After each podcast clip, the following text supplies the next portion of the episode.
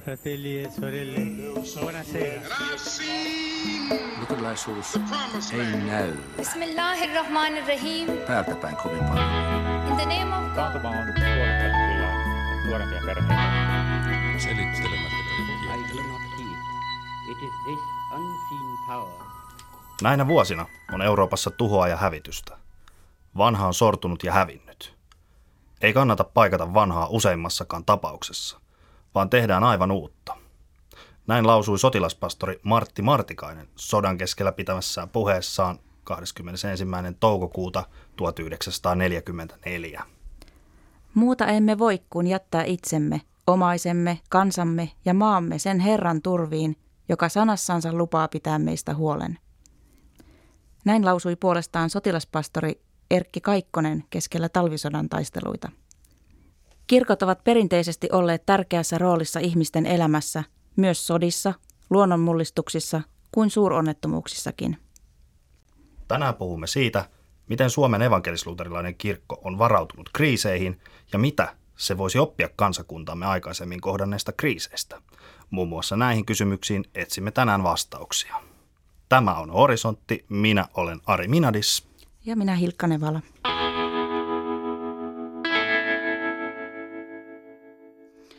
Meillä on tänään keskustelemassa Suomen evankelis-luterilaisen kirkon arkkipiispa Tapio Luoma.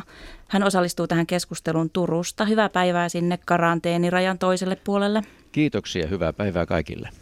Helsingin yliopiston kirkkohistorian dosentti Ville Jalovaara, hyvää päivää. Kiitos, täällä ollaan.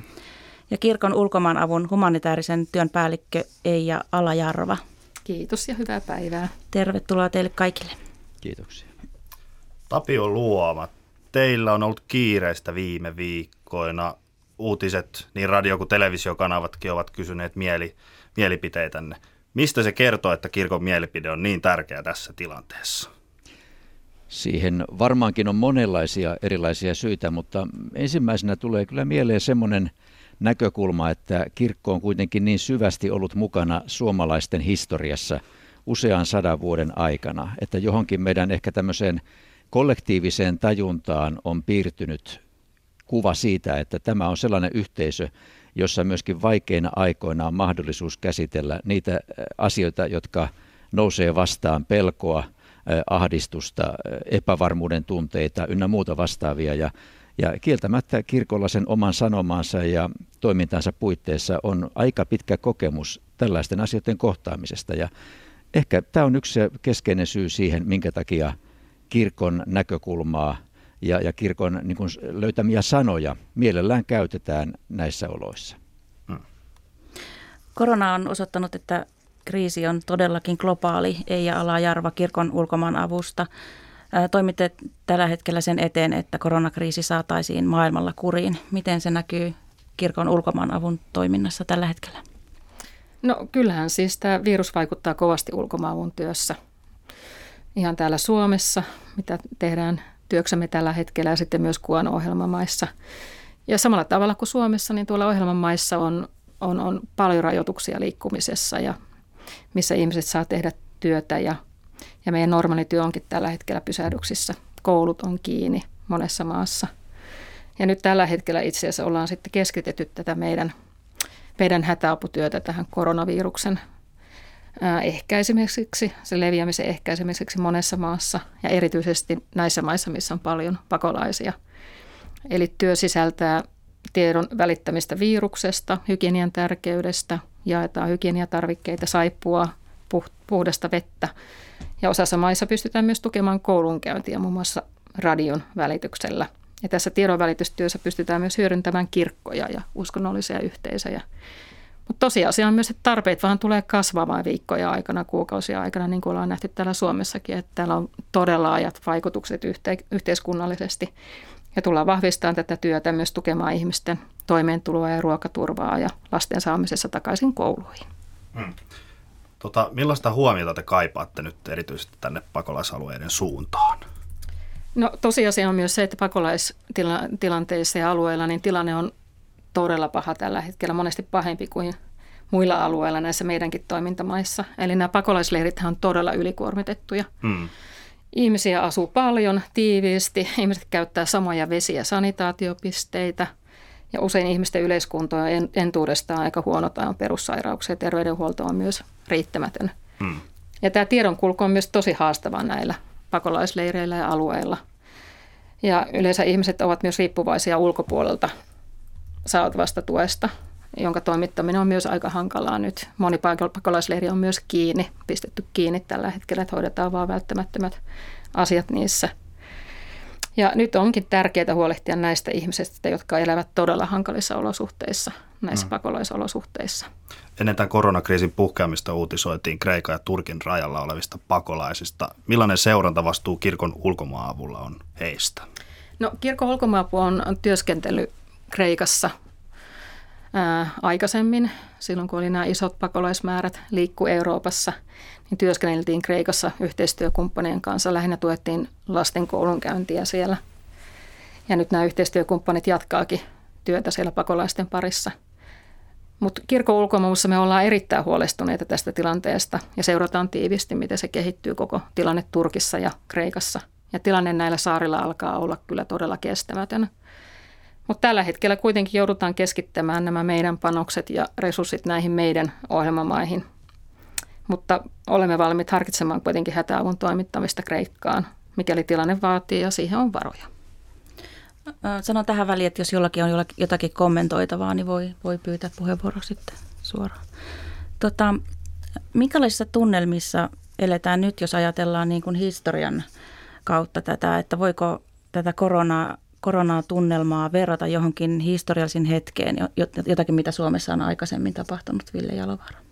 No tietysti varmaan se Espanjan tauti maailmansodan jälkeen nyt tietysti on varmaan lä- lähimpänä, lähimpänä tähän, mutta toki muutkin isot kansalliset tämmöiset kriisit tietysti varmaan voimakkaammin sota-aika, talvisodan alkaminen, tämmöiset, vaikka ne on tietysti vielä pahempia tilanteita, kun ammutaan niin pommeja ja muuta tämmöisiä verrattuna virukseen – No ehkä kansallisissa kriiseissä voi myös olla joku tämmöinen 61 vuoden noottikriisi, oli ehkä vähän tämmöinen samaan yhtäkkiä alkanut ajanjakso ja sitten tietysti isompia onnettomuuksia, mitä on ollut, ollut tietysti Estonia ja tämä tsunami oli silloin mm, jotain, jotain vuosia sitten.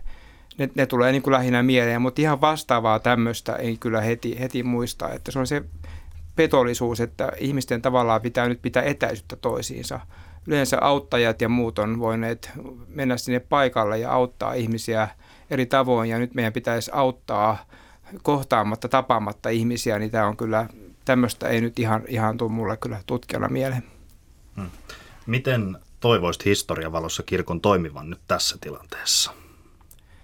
No varmaan se ihmisten rohkaiseminen, auttaminen, tukeminen on tässä monella tavalla tärkeää, lohduttaminen – mutta myöskin tämmöinen käytännön apu, mitä Helsingissä seurakunnat esimerkiksi kaupungin kanssa on nyt järjestämässä, että viedään ruokaa ja muuta tarvikkeita niiden kotien oville, ketkä ei uskalla tai pysty lähtemään sieltä ulos tällä hetkellä käymään edes kaupassa, että ihan konkreettinen apu on varmaan tärkeää, mutta myöskin kaipaisin varmaan semmoista niin kuin, ihan semmoista vähän niin kuin kansallista rohkaisua meille, vaikka Suomi onkin moniarvoisempi maa tänä päivänä kuin miten se oli joskus 50 vuotta sitten. Että täytyy ottaa huomioon se, että kaikki ei ole luterilaisia välttämättä enää Suomessa, mutta kuitenkin tämä hätä on, on yhteinen.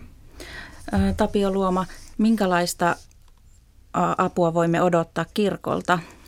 Mitä, minkälaisia yhteydenottoja on ollut, tullut niin kuin seurakuntalaisilta? Mitä on teidän tietoonne tullut? Minkälaista apua kaivataan?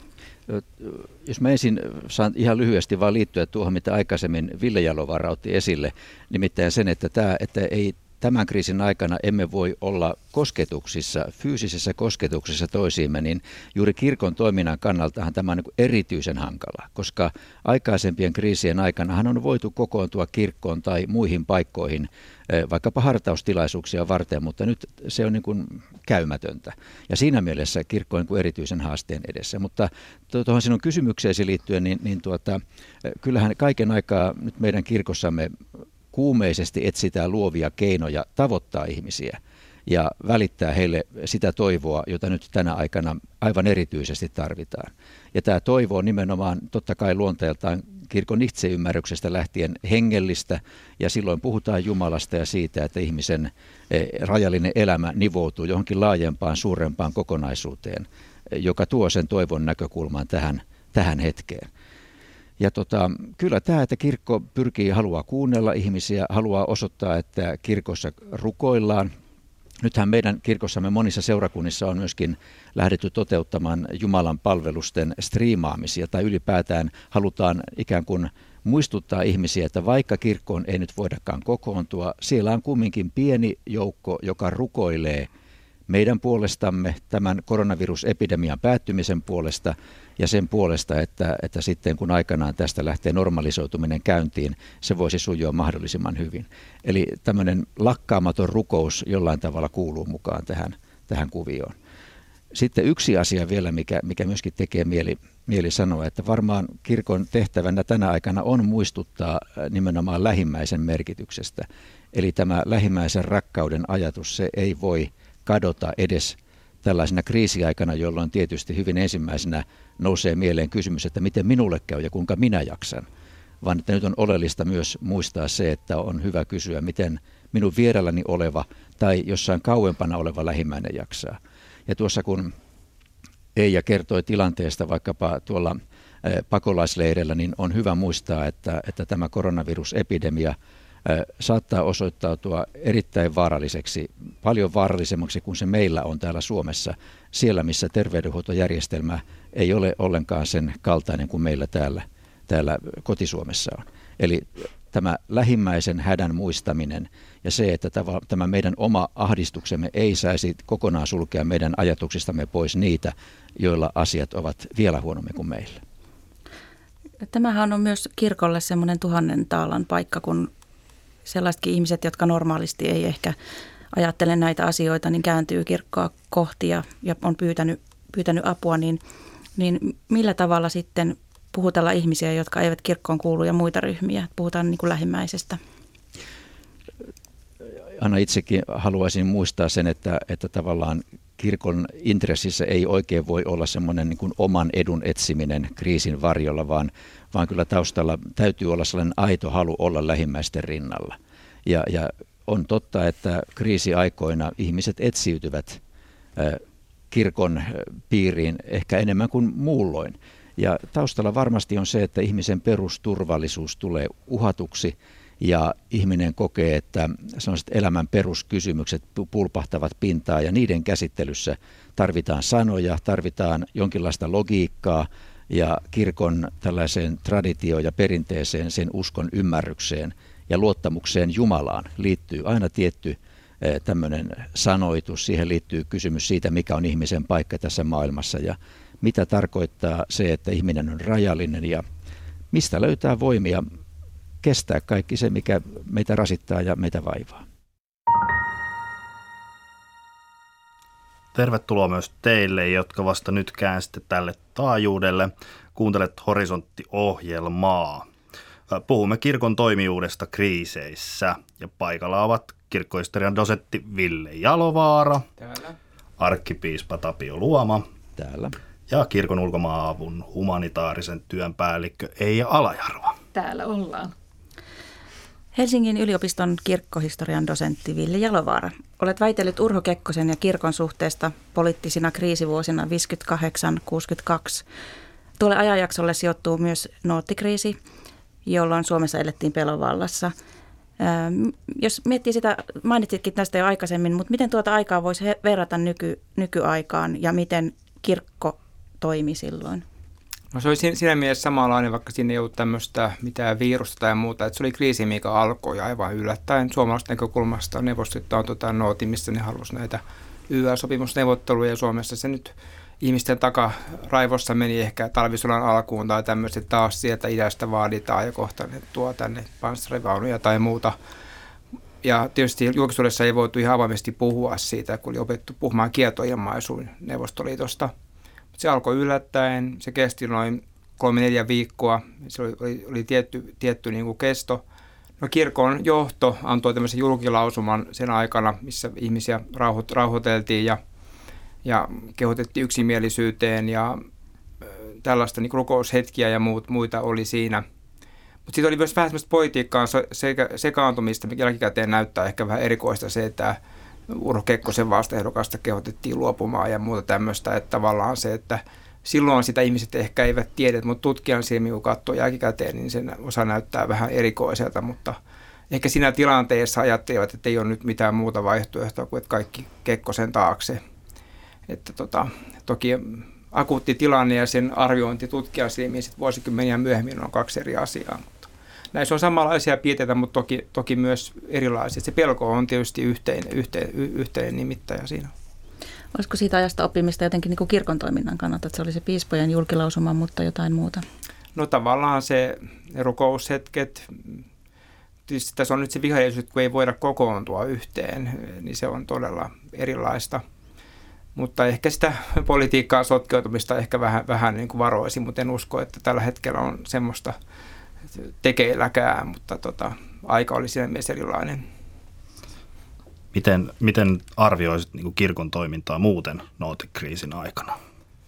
No se oli semmoista spontaania, siihenkään tilanteen ei osattu kovin nopeasti niin kuin reagoida. Arkkipiispa Salomies ja Helsingin piispa Simojoki otti siinä tavallaan se johtajuuden piispaporukassa, että he näytti sitä tietää, että miten, miten toimitaan ja pitivät valtionjohtoon yhteyttä.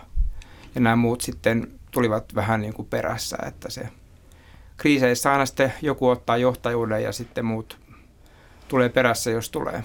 Hmm. Miltä tämä kuulostaa arkkipiispa Tapio Looma, miten silloin on tietenkin ollut ihan toinen aika, mutta nyt yhdessä valtiojohdon kanssa, miten kirkko tässä tilanteessa toimii? Ilman muuta halutaan tukea valtiovallan toimia, koska ymmärretään juuri se, että miten vakavasta taudista on kysymys, kun puhumme koronaviruksen leviämisestä. Ja, ja siinä mielessä niin kun on aivan selvää, että kirkko haluaa antaa kaiken tukensa valtiovallan ja viranomaisten toimille tämän epidemian pysäyttämiseksi ja lopulta sen nujertamiseksi. Ja tämähän on juuri syynä siinä, minkä takia tai syynä siihen, että, että myöskin näitä kirkollisia kokoontumisia on, on nyt lopetettu ja, ja että ne on vedetty aivan, aivan minimiin. Ja tässä mielessä niin kun halutaan ilman muuta olla mukana estämässä sitä, että tämä epidemia ei leviäisi. Eli siinä mielessä aivan ehdoton tuki valtiovallan toimille. Tämä voi kuulostaa hassulta, että otetaan tuommoinen historiallinen tapahtuma ja mietitään sitä nyt, mutta tämä voi herättää sellaisia tuntoja, mitkä olivat silloin samoja. Kerrotko Ville niistä tarkemmin? Noottiklisiaikaisesta tunnosta. Mm. Tai jostain no, jonkun no, muun kriisin. No, no se, se, se jää, jos ajatellaan sitten tietysti sodan alkua ja muuta, niin se huoli tämmöinen tulevaisuudesta on, on varmasti ollut sama. Ja monien ihmisten mielessä noottikriisi aika vertautuu sitten taas talvisodan alkuun ja muuhun, että ihmiset aina niin kuin palaa ehkä mielessään taakse johonkin vastaavaan tilanteeseen. Tässä on viheliäistä nyt se, että me ei tiedä kuinka kauan tämä kestää. Sitten on niin monia vaikutuksia. Nämä talousvaikutukset on semmoista, mistä mä oon myös huolissaan ihmisten työ, työpaikoista ja toimeentulosta ja muuta, että – Moni on huolissaan terveydestä, mutta on, on myöskin huolissaan toimeentulosta tällä hetkellä.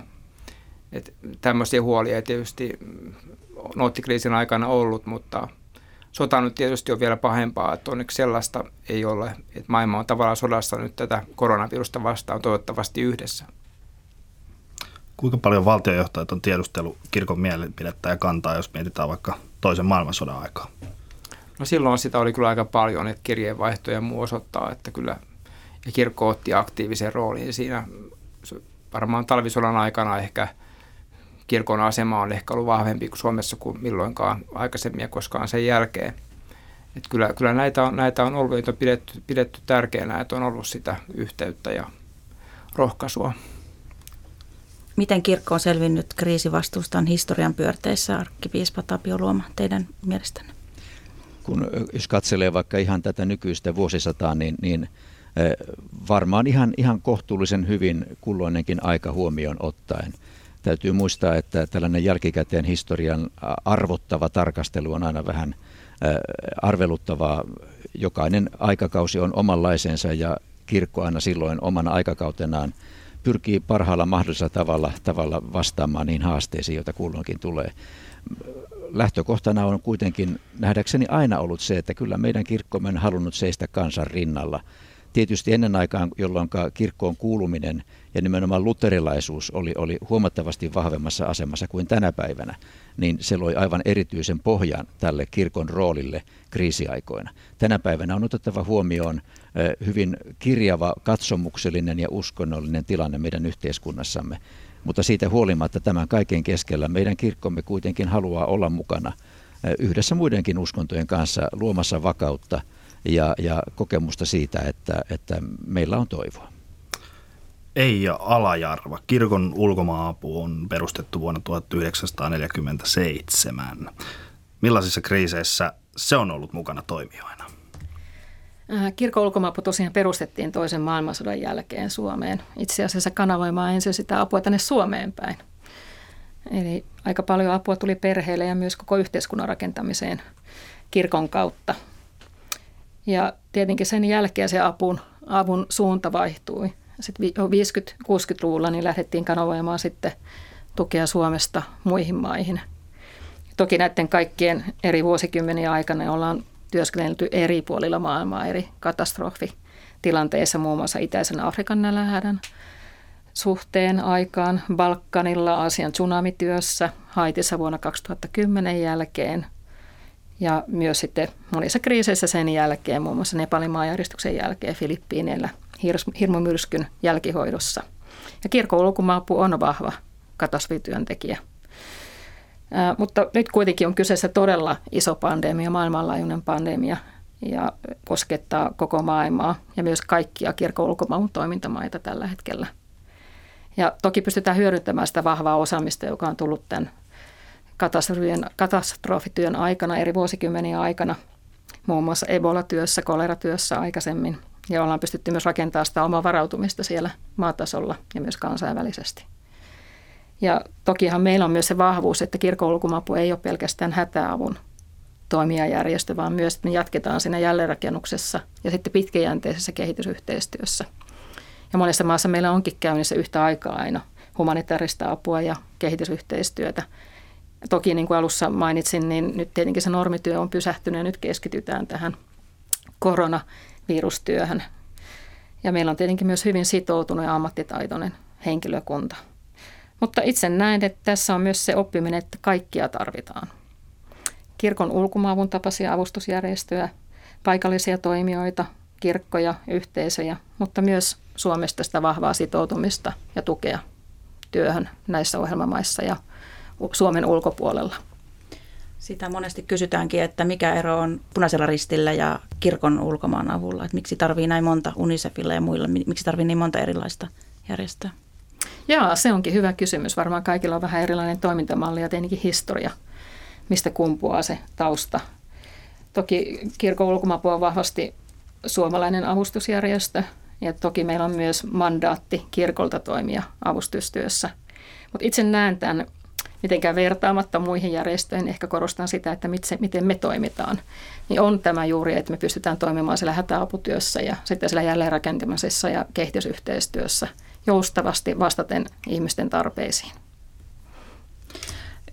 Mennään vielä tähän koronatilanteeseen, mikä nyt on meillä uusi täällä Suomessa. Niin minkälaisia tuntemuksia tämä teissä niin kuin ammattilaisina aiheuttaa? Että esimerkiksi Tapio Looma, minkälaisia ajatuksia nyt on näinä päivinä virinnyt? Ajatukset ensinnäkin ovat aika sekavia, koska tavallaan tilanteet näyttävät muuttuvan niin nopeasti ja, ja juuri, juuri se havainto siitä tai, tai kysymys siitä, että voiko tämä olla tottakaan, on usein, usein niin kuin mielessä päällimmäisenä. Mut, ja ehkä se tuo mukanaan myöskin semmoisen epävarmuuden tunteen, että mitenköhän tässä vaan käy. Ja, ja myöskin huolettaa tietenkin se, että mitä tämä kaikki aiheuttaa niille, jotka joutuvat lomautetuiksi, jotka joutuvat lopettamaan yritystoiminnan ja joiden toimeentulo ylipäätään on, on nyt vaarassa – ja mitä tämä aiheuttaa pitkällä juoksulla sille hyvinvoinnille, jota Suomessa ollaan niin pitkään rakennettu. Totta kai tämä on myöskin ihan globaali ilmiö kehittyneissä maissa, että mitä tämä aiheuttaa talouselämälle. Eli siinä mielessä tämmöiset epävarmuuden sekaiset tunteet niin ovat mielessä. Ja taustalla on juuri tämä kiusallisuus, että kun ei voi tietää varmuudella, mitä tuleva tuo tullessaan. Ja ehkä silloin ainakin itse huomaan, että, että jollakin tavalla erityisellä tavalla nyt sitten turvautuu siihen asia, joka tavallaan minut on sitten aikanaan kirkonkin piiriin voimakkaasti saatellut, eli ajatus siitä, että tulevaisuuskin kaikkinen on Jumalan käsissä. Vaikka mm. nyt en sitä voi tietää, enkä varmuudella sanoa, enkä, enkä ounastella, mitä tulemaan pitää, mutta että sielläkin Jumala meitä odottaa.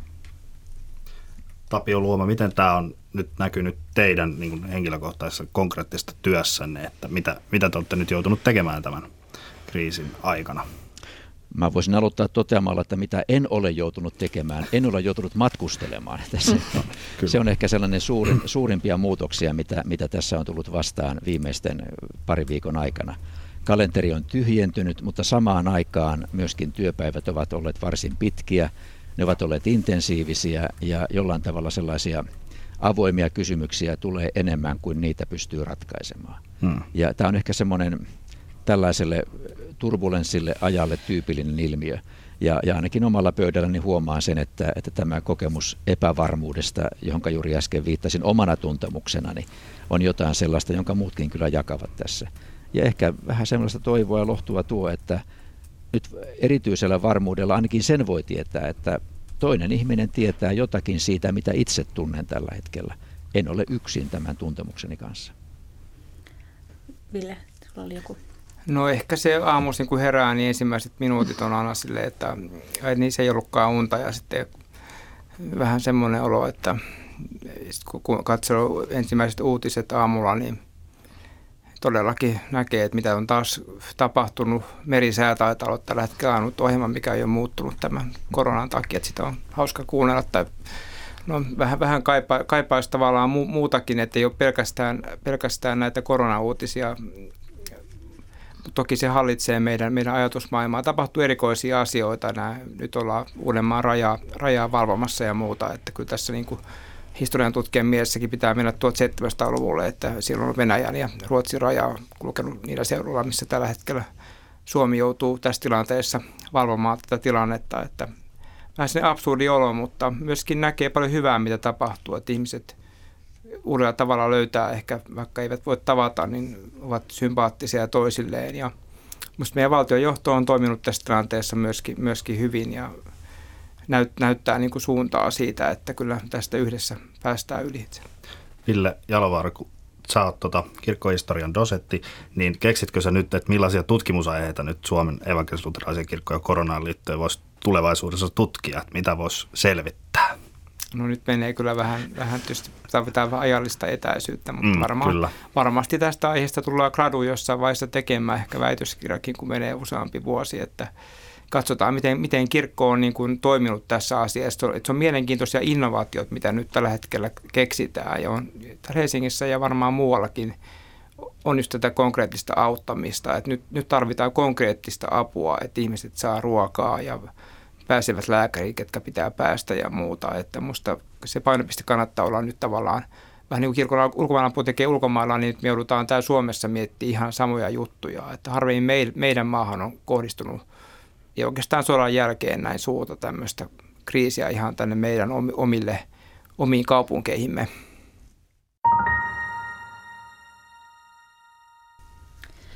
Olet horisontissa. Tänään keskustelemme kirkon rooleista erilaisissa kriiseissä – puhumme jo nykyisyydestä ja vähän menneestäkin.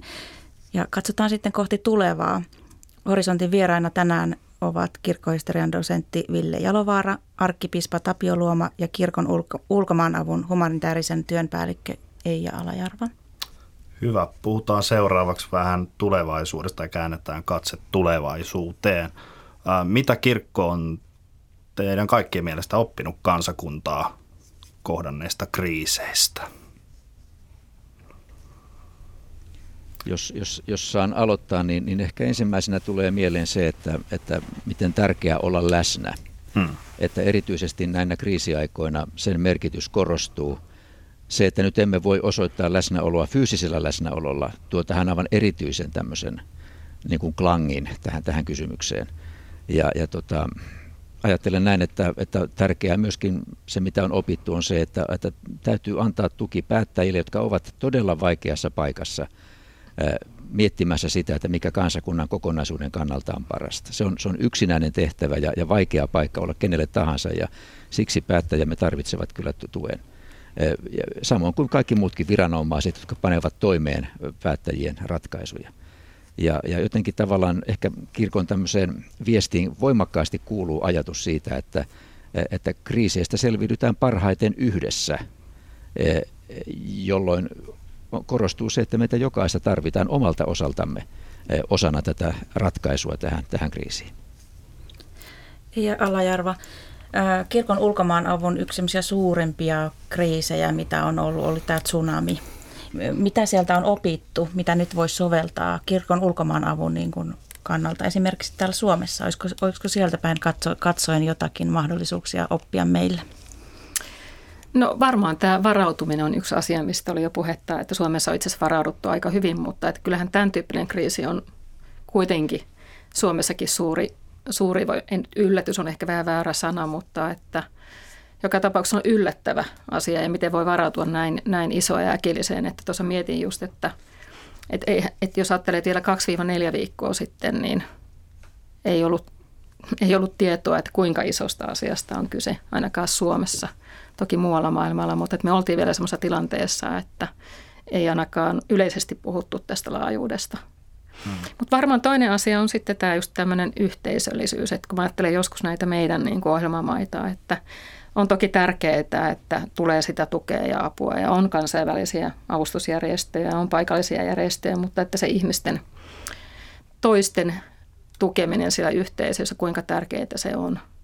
Ja nyt mun mielestä tässä näkyy jo semmoisia viitteitä Suomessa, että tämän tilanteen myötä niin vahvistuu tosiaan tämmöinen yhteisöllisyys ja toisten ihmisten ajatteleminen ja auttaa, auttaminen ilman, että siihen tarvitaan mitään järjestelmiä tai, tai viranomaisten ohjaamista tai, tai jotenkin niiden tilanteiden järjestämistä niin kuin julkisesti. Löytyy sellaista spontaanisuutta ja ihmisten hyvää tahtoa olla toisten ihmisten tukena.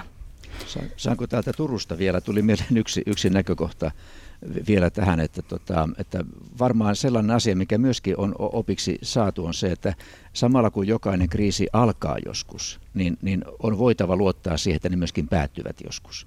Se, että miltä maailma näyttää kriisin päättymisen jälkeen, sitä ei voi tietää, mutta luottamus siihen, että kriisi päättyy joskus, on minusta erityisen tärkeä. Ja, ja varmaan se on yksi niistä opeista, joita kirkko on myöskin takavuosikymmeninä saanut.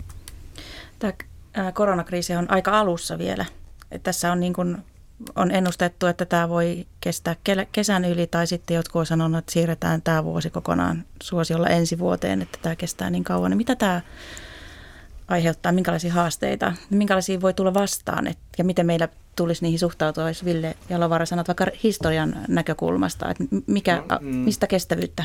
Kyllä sitä tietysti vaaditaan. Edellisen kerran, kun oli poikkeustila, niin se alkoi talvisodan alkaessa ja puettu 47 vuonna vasta sitten, kun valvontakomissio lähti kotimaahan ja parin sopimus oli solmittu, että se kesti silloin seitsemän vuotta, että nyt ei varmaan ihan niin kauan mene, mutta nykyään ihmisellä tietysti ollaan totuttu elämään niin stabiilissa tilanteessa, tämä varmasti vaatii kestokykyä ja koko ajan miettiä niitä uusia tavallaan tapoja sitten pitää ihmisiin yhteyttä. Onneksi meillä on tämä sähköinen tapa pitää yhteyttä toisiimme tänä päivänä ihan eri tavalla kehittynyt kuin mitä se on ollut, ollut aikaisemmin, että on videopuheluita ja kaikkea tämmöistä ihan me jokaisen ulottuvilla, mutta se, että se vaatii varmaan sitä kestokykyä, mutta toki voi toivoa, että se sitten yllättäen sitten kriisi voi yleensäkin myöskin päättyä nopeammin kuin toivotaan, että sitä me ei tällä hetkellä tiedetä ja pitää myös varautua sitten, eihän tämä aina jatku niin, että me emme saa toisiamme tavata, vaan sitten jälkihoidossa kirkko kyllä pääsee kohtaamaan ihmisiä. Eija Alajärva, kirkko ja kaupunki julkaisi jutun tässä lähipäivinä siitä, että kuinka Afrikassa ja Aasiassa pelätään sitä koronan tukea ja kuva tosiaan lähettää hätäapua esimerkiksi Keniaan ehkäistääkseen viruksen leviämistä. Tässä samassa uutisessa todettiin, että kirkon ulkomaapu aikoo lähipäivänä tehdä lisää avustuspäätöksiä mahdollisesti. Onko tästä mitään uutta? Tarpeet tosiaan pikkuhiljaa sitten lähtee tulee tänne meillekin päin ja tiedetään, mistä, missä on ne paikat, missä aloitetaan sitten tekemään tätä työtä ja missä pystytään tekemään sen meidän työntekijän toimesta. Eli tilanne on se, että turvallisuus ennen kaikkea ja tosiaan näissä monissa maissa on sitten myös näitä liikkumisrajoituksia. Osalla näistä pakolaisleireille ei pääse edes tekemään työtä. Mutta tällä hetkellä tosiaan aloitettiin työ sieltä Keniasta ja nyt ollaan aloitettu työ myös Ukandassa, Etelä-Sudanissa, Somaliassa. Ja seurataan tietenkin tiiviisti tilannetta muissa maissa. Tarpeitahan on, mutta myös täytyy ottaa huomioon nämä toimintaedellytykset. Et tokihan meidän omat työntekijät ja kaikkihan pelkää pahinta. Et Afrikassa on se tilanne ja monessa muussakin maassa, että ei tiedetä sitä todellista tilannetta näiden tapausten lukumäärää eikä tulla tietämäänkään. Ei ole mahdollista tehdä testauksia eikä saada sitä tietoa. Tietenkin tilanne tulee olemaan siellä sitten huomattavasti pahempi tässä päivien ja viikkoja aikana, jos pahin toteutuu ja tämä lähtee räjähdysmäisesti leviämään näissä meidän toimintamaissa. Mihin te niin kuin pahimmillaan voitte tässä varautua? No mä luulen, että tässä mitä me ollaan nähty muissakin maissa, Euroopassa ja ympäri maailmaa, niin kyllähän tilanne yhtä, yhtä paha on näissä meidän toimintamaissa enemmän tai myöhemmin. Miten Suomessa, arkkipiispa Tapio Luoma, minkälaisia skenaarioita varmasti olette miettinyt, että mikä voisi olla se kamalin tilanne? Kamalin tilanne tietenkin jollain tavalla semmoista, mitä ei niin kuin haluaisi silmiensä eteen edes ajatuksissaan piirtää. Mutta joka tapauksessa, niin, niin tuota, olkoon tilanne nyt sitten mikä tahansa, niin, niin ainakin sen uskaltaisin varmuudella sanoa, että tavalla tai toisella kirkko on läsnä. Ja, ja ihmisten kaipuu löytää turvaa, ihmisten kaipuu löytää selityksiä ja jonkinlaisia sanoja käsitellä vaikeita asioita, niin se säilyy myöskin jatkossa. Ja sen takia se, mitä kirkko pystyy antamaan, on myöskin aina ajankohtaista. Tärkeää on se, että kirkossa seurataan tarkasti, millaisia rajoituksia hallitus ja viranomaiset kenties suunnittelevat ja totta kai pyrkii olemaan valmiina sitten näihin muuttuviin tilanteisiin.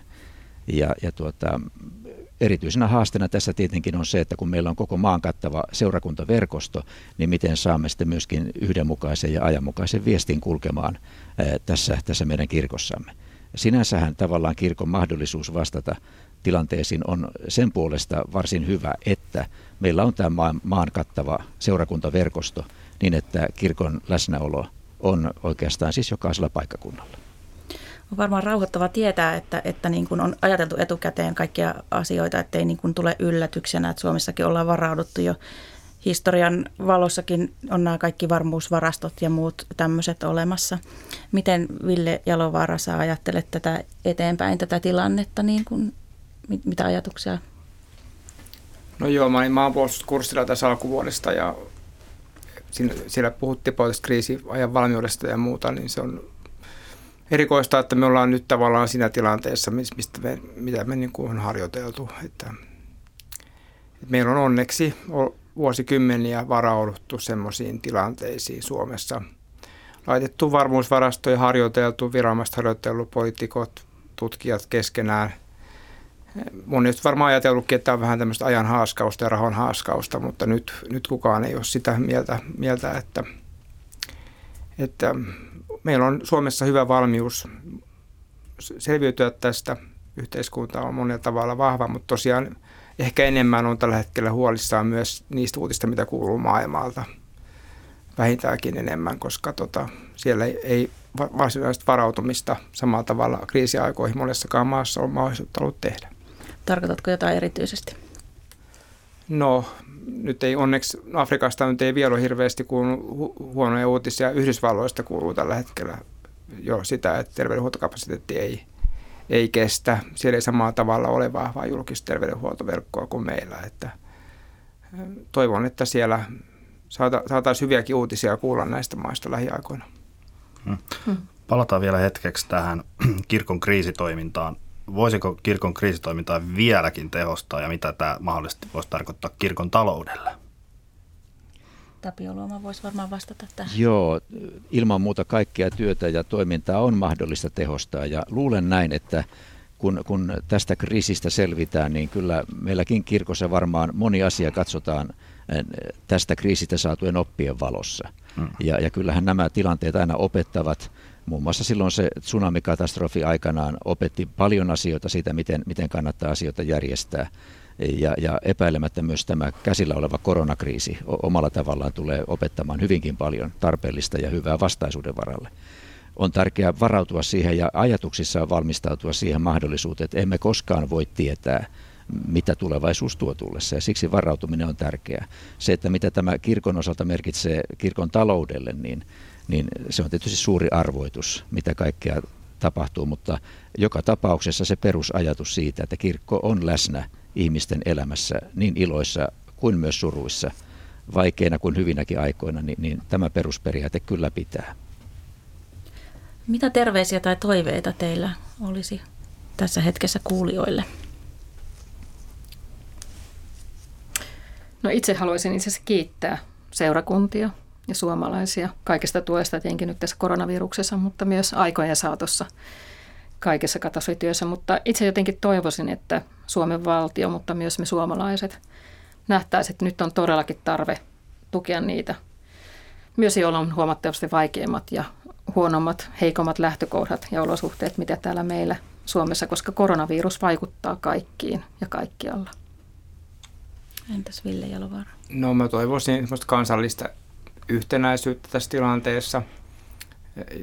Pidetään nämä viikot ja muut yhtä ja sitten poitikoidaan ja riidellään sitten taas, kun tämä tilanne on, on parempi ja muuta. Että tässä tilanteessa ymmärrystä pitkää pinnaa ja ymmärrystä siihen myös, että tämä on sellainen asia, mitä on aika vaikea monen käsitellä ja ymmärtää ja epävarmuus aiheuttaa monenlaisia tuntemuksia, että tota, yhdessä tästä parhaiten selvitään, että ei, ei ketään jätetä yksin, että vois, voidaan luottaa siihen, että, että tämä yhteiskunta on selvinnyt aikaisemminkin. Kun tässä on aikaisemmin todettu, ollaan me todella vaikeistakin tilanteista aikaisemmin menty ja kyllähän tämä, tämä päättyy. Tämä on nyt muutaman kuukauden asia varmaan maksimissa ja sitten elämä vähitellen varmaan palaa normaaliksi, että voidaan katsella jo sitten ja odottaa, että päästään taas tekemään niitä tavallisia asioita. Ainakin itse odotan jo, että pääsee elokuviin ja uimahalliin ja muuta kaikkea tämmöistä, että on sitten varmaan tosi kiva, kiva saada taas tehdä näitä asioita.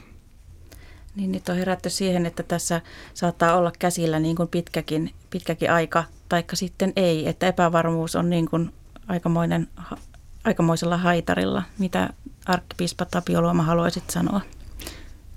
epävarmuus on, on varmaan se, se päällimmäinen tunne monilla ihmisillä tänä päivänä. Ei ainoastaan meillä Suomessa, vaan myös laajemmin maailmassa. Ja olen monessa yhteydessä ja yhä uudestaan päivittäin omassa mielessäni toistanut paimeenpsalmin sanaa, joka minusta erinomaisella tavalla kyllä kuvaa ainakin omia tuntojani, kun mietin sitä epävarmuutta, jonka tilanne minussa herättää. Vaikka minä kulkisin pimeässä laaksossa, en pelkäisi mitään pahaa, sillä sinä, Jumala, olet minun kanssani tähän on hyvä lopettaa. Kiitos kaikille keskustelijoille tästä mielenkiintoista opettavaisesta keskustelusta. Kiitos. Kiitoksia. Kiitos. Kiitos.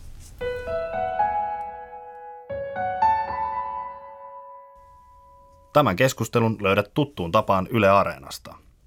Ensi viikon horisontissa uusinta lähetys aiheesta Miksi uskonto kiinnostaa uskonnotonta. Kahden viikon päästä palaamme jälleen uusin jaksoin ja kysymme, onko pääsiäinen peruttu.